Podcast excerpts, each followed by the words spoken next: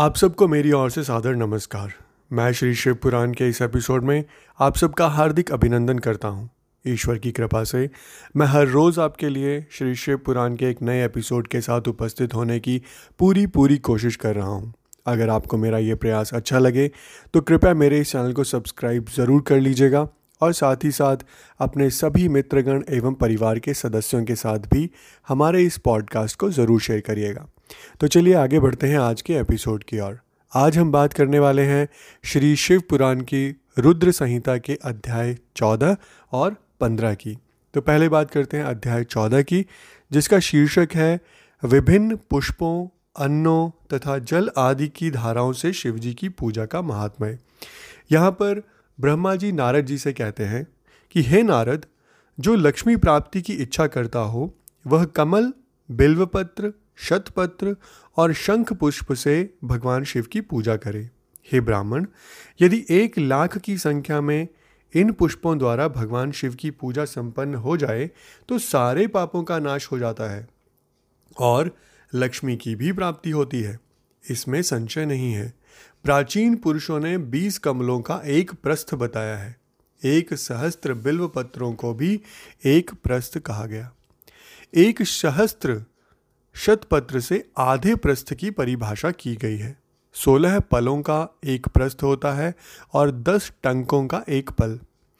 इस मान से पत्र, पुष्प आदि को तौलना चाहिए।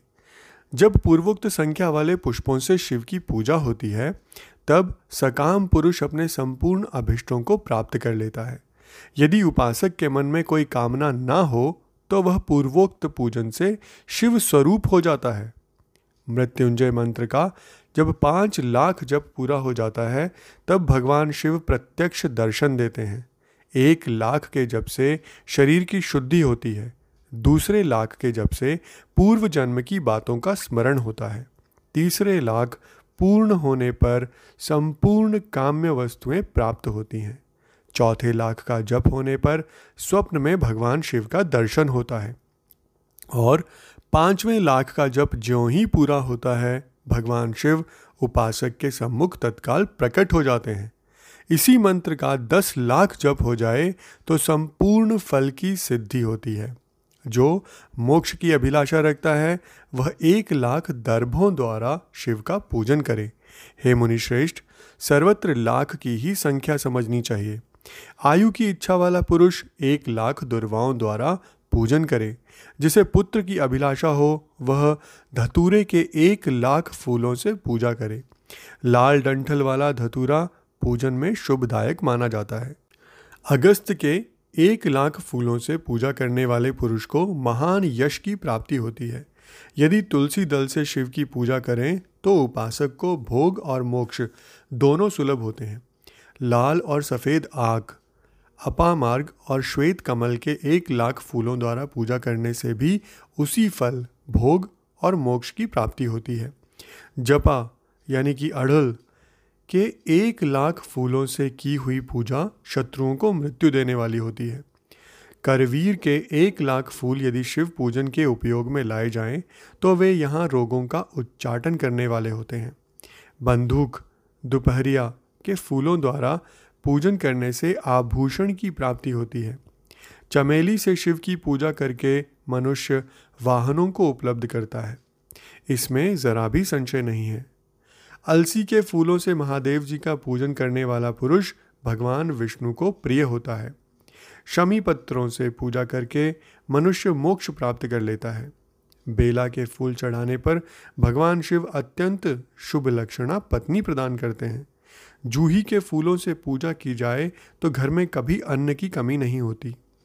कनेर के फूलों से पूजा करने पर मनुष्यों को वस्त्र की प्राप्ति होती है। सेदुआरी या शेफालिका के फूलों से शिव का पूजन किया जाए तो मन निर्मल होता है। एक लाख बिल्व पत्र चढ़ाने पर मनुष्य अपनी सारी काम्य वस्तुएँ प्राप्त कर लेता है। श्रृंगार हार यानी कि हर श्रृंगार के फूलों से पूजा करने पर सुख संपत्ति की वृद्धि होती है। वर्तमान ऋतु में पैदा होने वाले फूल यदि शिव की सेवा में समर्पित किए जाएँ तो वे मोक्ष देने वाले होते हैं। इसमें ज़रा भी संशय नहीं। राई के फूल शत्रुओं को मृत्यु प्रदान करने वाले होते हैं। इन फूलों को एक एक लाख की संख्या में शिव के ऊपर चढ़ाया जाए तो भगवान शिव प्रचुर फल प्रदान करते हैं। चंपा और केवड़े को छोड़कर शेष सभी फूल भगवान शिव को चढ़ाए जा सकते हैं। हे विप्रवर, महादेव जी के ऊपर चावल चढ़ाने से मनुष्यों की लक्ष्मी बढ़ती है।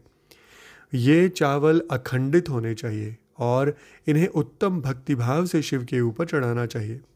रुद्र प्रधान मंत्र से पूजा करके भगवान शिव के ऊपर बहुत सुंदर वस्त्र चढ़ाएँ और उसी पर चावल रखकर समर्पित करें तो उत्तम है। भगवान शिव के ऊपर गंध, पुष्प आदि के साथ एक श्रीफल चढ़ाकर धूप आदि निवेदन करें। तो पूजा का पूरा पूरा फल प्राप्त होता है।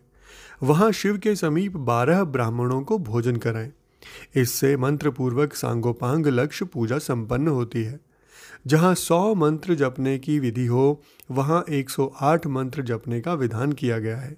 तिलों द्वारा शिव जी को एक लाख आहुतियाँ दी जाएँ अथवा एक लाख तिलों से शिव की पूजा की जाए तो वह बड़े बड़े पातकों का नाश करने वाली होती है। जौ द्वारा की हुई शिव की पूजा स्वर्गीय सुख की वृद्धि करने वाली है। ऐसा ऋषियों का कथन है। गेहूँ के बने हुए पकवान से की हुई शंकर जी की पूजा निश्चय ही बहुत उत्तम मानी गई है। यदि उससे लाख बार पूजा हो तो उससे संतान की वृद्धि होती है।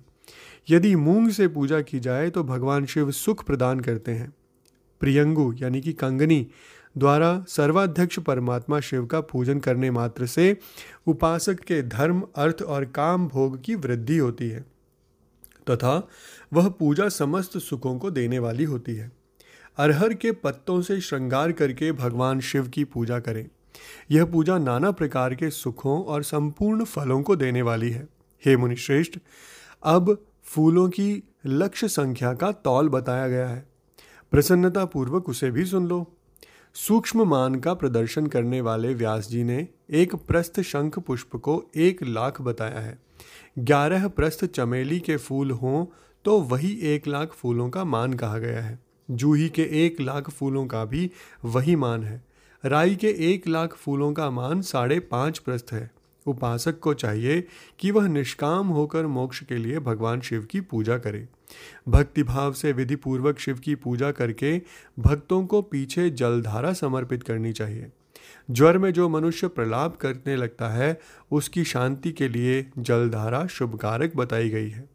शत रुद्रीय मंत्र से, रुद्री के ग्यारह पाठों से, रुद्र मंत्रों के जप से, पुरुष सूक्त के छह ऋचा वाले रुद्र सूक्त से, महामृत्युंजय मंत्र से, गायत्री मंत्र से, अथवा शिव के शास्त्रोक्त नामों के आदि में प्रणव और अंत में नमः पद जोड़कर बने हुए मंत्रों द्वारा जलधारा आदि अर्पित करनी चाहिए। सुख और संतान की वृद्धि के लिए जलधारा द्वारा पूजन उत्तम बताया गया है। उत्तम भस्म धारण करके उपासक को प्रेम पूर्वक नाना प्रकार के शुभ एवं दिव्य द्रव्यों द्वारा शिव की पूजा करनी चाहिए और शिव पर उनके सहस्त्र नाम मंत्रों से घी की धारा चढ़ानी चाहिए। ऐसा करने पर वंश का विस्तार होता है, इसमें संशय नहीं है। इसी प्रकार यदि दस हज़ार मंत्रों द्वारा शिव जी की पूजा की जाए तो प्रमेह रोग की शांति होती है और उपासक को मनोवांछित फल की प्राप्ति हो जाती है। यदि कोई नपुंसकता को प्राप्त हो तो वह घी से शिवजी की भली भांति पूजा करे तथा ब्राह्मणों को भोजन कराए। साथ ही उसके लिए मुनीश्वरों ने प्राजापत्य व्रत का भी विधान किया है। यदि बुद्धि जड़ हो जाए तो उस अवस्था में पूजक को केवल शर्करा मिश्रित दुग्ध की धारा चढ़ानी चाहिए। ऐसा करने पर उसे बृहस्पति के समान उत्तम बुद्धि प्राप्त हो जाती है। जब तक दस हज़ार मंत्रों का जप पूरा न हो जाए, तब तक पूर्वोक्त दुग्ध धारा द्वारा भगवान शिव का उत्कृष्ट पूजन चालू रखना चाहिए। जब तन मन में अकारण ही उच्चाटन होने लगे, जी उचट जाए, कहीं भी प्रेम न रहे, दुख बढ़ जाए और अपने घर में सदा कलह रहने लगे तब पूर्वोक्त रूप से दूध की धारा चढ़ाने से सारा दुख नष्ट हो जाता है। सुवासित तेल से पूजा करने पर भोगों की वृद्धि होती है। यदि मधु से शिव की पूजा की जाए तो राज यक्ष माँ का रोग दूर हो जाता है। यदि शिव पर ईख की, रस की धारा चढ़ाई जाए तो वह भी संपूर्ण आनंद की प्राप्ति कराने वाली होती है। गंगा जल की धारा तो भोग और मोक्ष दोनों फलों को देने वाली है। ये सब जो जो धाराएँ बताई गई हैं, इन सबको मृत्युंजय मंत्र से चढ़ाना चाहिए। उसमें भी उक्त मंत्र का विधानतः दस हज़ार जप करना चाहिए और ग्यारह ब्राह्मणों को भोजन कराना चाहिए। इसके साथ ही यहाँ पर अध्याय चौदह संपन्न होता है। तो चलिए अब आगे बढ़ते हैं अध्याय पंद्रह की ओर, जिसका शीर्षक है सृष्टि का वर्णन।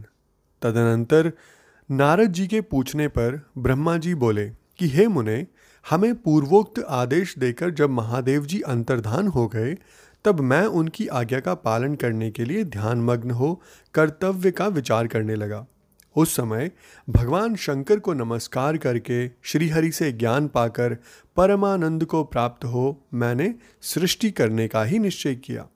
हे तात, भगवान विष्णु भी वहाँ सदाशिव को प्रणाम करके मुझे आवश्यक उपदेश दे, तत्काल अदृश्य हो गए। वे ब्रह्मांड से बाहर जाकर भगवान शिव की कृपा प्राप्त करके वैकुंठ धाम में जा पहुँचे और सदा वहीं रहने लगे। मैंने सृष्टि की इच्छा से भगवान शिव और विष्णु का स्मरण करके पहले के रचे हुए जल में अपनी अंजलि डालकर जल को ऊपर की ओर उछाला। इससे वहाँ एक अंड प्रकट हुआ, जो चौबीस तत्वों का समूह कहा जाता है। हे विप्रवर, वह विराट आकार वाला अंड जड़ रूप ही था। उसमें चेतनता ना देखकर मुझे बड़ा संशय हुआ और मैं अत्यंत कठोर तप करने लगा। बारह वर्षों तक भगवान विष्णु के चिंतन में लगा रहा, अर्थात वह समय पूर्ण होने पर भगवान श्रीहरि स्वयं प्रकट हुए। और बड़े प्रेम से मेरे अंगों का स्पर्श करते हुए मुझसे प्रसन्नता पूर्वक बोले। श्री विष्णु ने कहा कि, हे ब्राह्मण, तुम वर मांगो, मैं प्रसन्न हूँ। मुझे तुम्हारे लिए कुछ भी अदेय नहीं है। भगवान शिव की कृपा से मैं सब कुछ देने में समर्थ हूँ। तब मैं, श्री विष्णु जी से बोला कि, हे महाभाग, आपने जो मुझ पर कृपा की है, वह सर्वथा उचित ही है। क्योंकि भगवान शंकर ने मुझे आपके हाथों में सौंप दिया है। हे विष्णु, आपको नमस्कार है। आज मैं आपसे जो कुछ माँगता हूँ, उसे दीजिए। हे प्रभु, यह विराट रूप चौबीस तत्वों से बना हुआ अंड किसी तरह चेतन नहीं हो रहा है। जड़ीभूत दिखाई देता है। हरे, इस समय भगवान शिव की कृपा से आप यहाँ प्रकट हुए हैं। अतः शंकर की सृष्टि शक्ति या विभूति से प्राप्त हुए इस अंड में चेतना लाइए। मेरे ऐसा कहने पर शिव की आज्ञा में तत्पर रहने वाले महाविष्णु ने अनंत रूप का आश्रय ले उस अंड में प्रवेश किया। उस समय उन परम पुरुष के सहस्त्रों मस्तक, सहस्त्रों नेत्र और सहस्त्रों पैर थे। उन्होंने भूमि को सब ओर से घेर कर उस अंड को व्याप्त कर दिया। मेरे द्वारा भली भांति स्तुति की जाने पर जब श्री विष्णु ने उस अंड में प्रवेश किया, तब वह चौबीस तत्वों का विकार रूप अंड सचेतन हो गया। पाताल से लेकर सत्यलोक तक की अवधि वाले उस अंड के रूप में वहाँ साक्षात श्री हरि ही विराजने लगे। उस विराट अंड में व्यापक होने से ही वे प्रभु वैराज पुरुष कहलाए। पंचमुख महादेव ने केवल अपने रहने के लिए सुरम में कैलाश नगर का निर्माण किया, जो सब लोकों में ऊपर सुशोभित होता है। हे देव ऋषि, संपूर्ण ब्रह्मांड का नाश हो जाने पर भी वैकुंठ और कैलाश, इन दो धामों का यहाँ कभी नाश नहीं होता। हे मुनिश्रेष्ठ, मैं सत्य लोक का आश्रय लेकर रहता हूँ। तात महादेव जी की आज्ञा से ही मुझसे सृष्टि रचने की इच्छा उत्पन्न हुई है। हे बेटा जब मैं सृष्टि की इच्छा से चिंतन करने लगा, उस समय पहले मुझसे अनजाने में ही पापपूर्ण तमोगुणी सृष्टि का प्रादुर्भाव हुआ, जिसे अविधा पंचक अथवा पंच परवा अविधा कहते हैं। तदनंतर प्रसन्न चित्त होकर शंभु की आज्ञा से मैं पुनः अनासक्त भाव से सृष्टि का चिंतन करने लगा। उस समय मेरे द्वारा स्थावर संज्ञक वृक्ष आदि की सृष्टि हुई, जिसे मुख्य सर्ग कहते हैं। यह पहला सर्ग है। उसे देखकर तथा वह अपने लिए पुरुषार्थ का साधक नहीं है, ये जानकर सृष्टि की इच्छा वाले मुझ ब्रह्मा से दूसरा सर्ग प्रकट हुआ, जो दुख से भरा हुआ था। उसका नाम था तीर्यक स्त्रोत्र। वह सर्ग भी पुरुषार्थ का साधक नहीं हुआ। उसे भी पुरुषार्थ साधन की शक्ति से रहित जान, जब मैं पुनः सृष्टि का चिंतन करने लगा, तब मुझसे शीघ्र ही तीसरे सात्विक सर्ग का प्रादुर्भाव हुआ, जिसे ऊर्ध्व स्त्रोता कहते हैं। यह देव सर्ग के नाम से विख्यात हुआ। देव सर्ग सत्यवादी तथा अत्यंत सुखदायक है। उसे भी पुरुषार्थ साधन की रुचि एवं अधिकार से रहित मानकर मैंने अन्य सर्ग के लिए अपने स्वामी श्री शिव का चिंतन आरंभ किया। तब भगवान शंकर की आज्ञा से एक रजोगुणी सृष्टि का प्रादुर्भाव हुआ। जिसे अर्वाक स्त्रोता कहा गया है। इस सर्ग के प्राणी मनुष्य हैं, जो पुरुषार्थ साधन के उच्च अधिकारी हैं। तदनंतर महादेव जी की आज्ञा से भूत आदि की सृष्टि हुई। इस प्रकार मैंने पाँच तरह की व्याकृत सृष्टि का वर्णन किया है। इनके सिवा तीन प्राकृत सर्ग भी कहे गए हैं, जो मुझ ब्रह्मा के सानिध्य से प्रकृति से ही प्रकट हुए हैं। इनमें पहला महातत्व का सर्ग है। दूसरा सूक्ष्म भूतों अर्थात तन्मात्राओं का सर्ग है और तीसरा वैकारिक सर्ग कहलाता है। इस तरह ये तीन प्राकृत सर्ग हैं। प्राकृत और वैकृत दोनों प्रकार के सर्गों को मिलाने से आठ सर्ग होते हैं। इनके सिवा नवा कौमार सर्ग है जो प्राकृत और वैकृत भी है।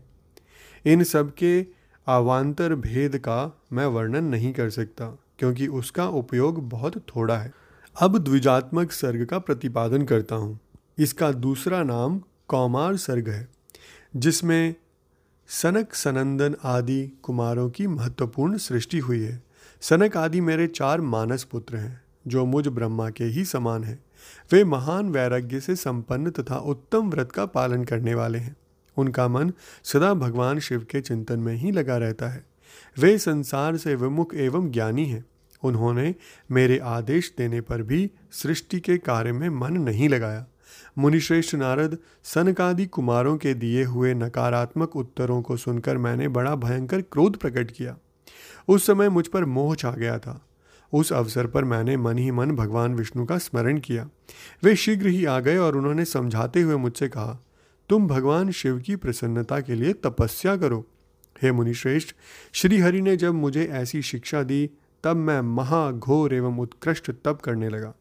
सृष्टि के लिए तपस्या करते हुए मेरी दोनों भौहें और नासिका के मध्य भाग से जो उनका अपना ही अविमुक्त नामक स्थान है, महेश्वर की तीन मूर्तियों में से अन्यतम पूर्वांश सर्वेश्वर एवं दया सागर भगवान शिव अर्धनारीश्वर रूप में प्रकट हुए, जो जन्म से रहित तेज की राशि सर्वज्ञ तथा सर्वसृष्टा है।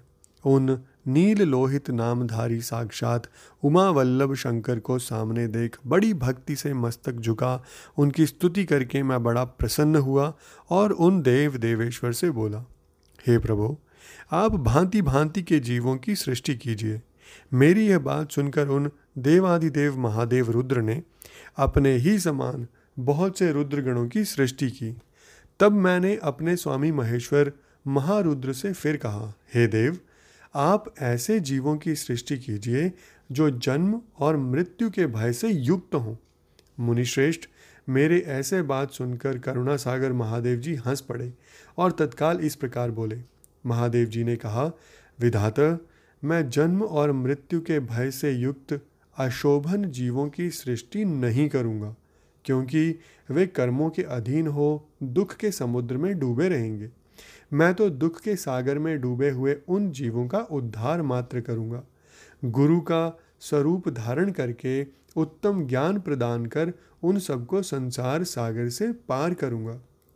हे प्रजापते, दुख में डूबे हुए सारे जीव की सृष्टि तो तुम ही करो। मेरी आज्ञा से इस कार्य में प्रवृत्त होने के कारण तुम्हें माया नहीं बाँध सकेगी मुझसे ऐसा कहकर श्रीमान भगवान नील लोहित महादेव मेरे देखते देखते अपने पार्षदों के साथ वहाँ से तत्काल तिरोहित हो गए। इस प्रकार यहाँ अध्याय पंद्रह का भी समापन होता है और आज का हमारा ये एपिसोड भी यहीं संपन्न होता है। कल फिर आपके समक्ष श्री शिव पुराण के अगले एपिसोड के साथ उपस्थित होने की कोशिश करूँगा। तब तक के लिए आज्ञा एवं आशीर्वाद दीजिए। ओम नमः शिवाय।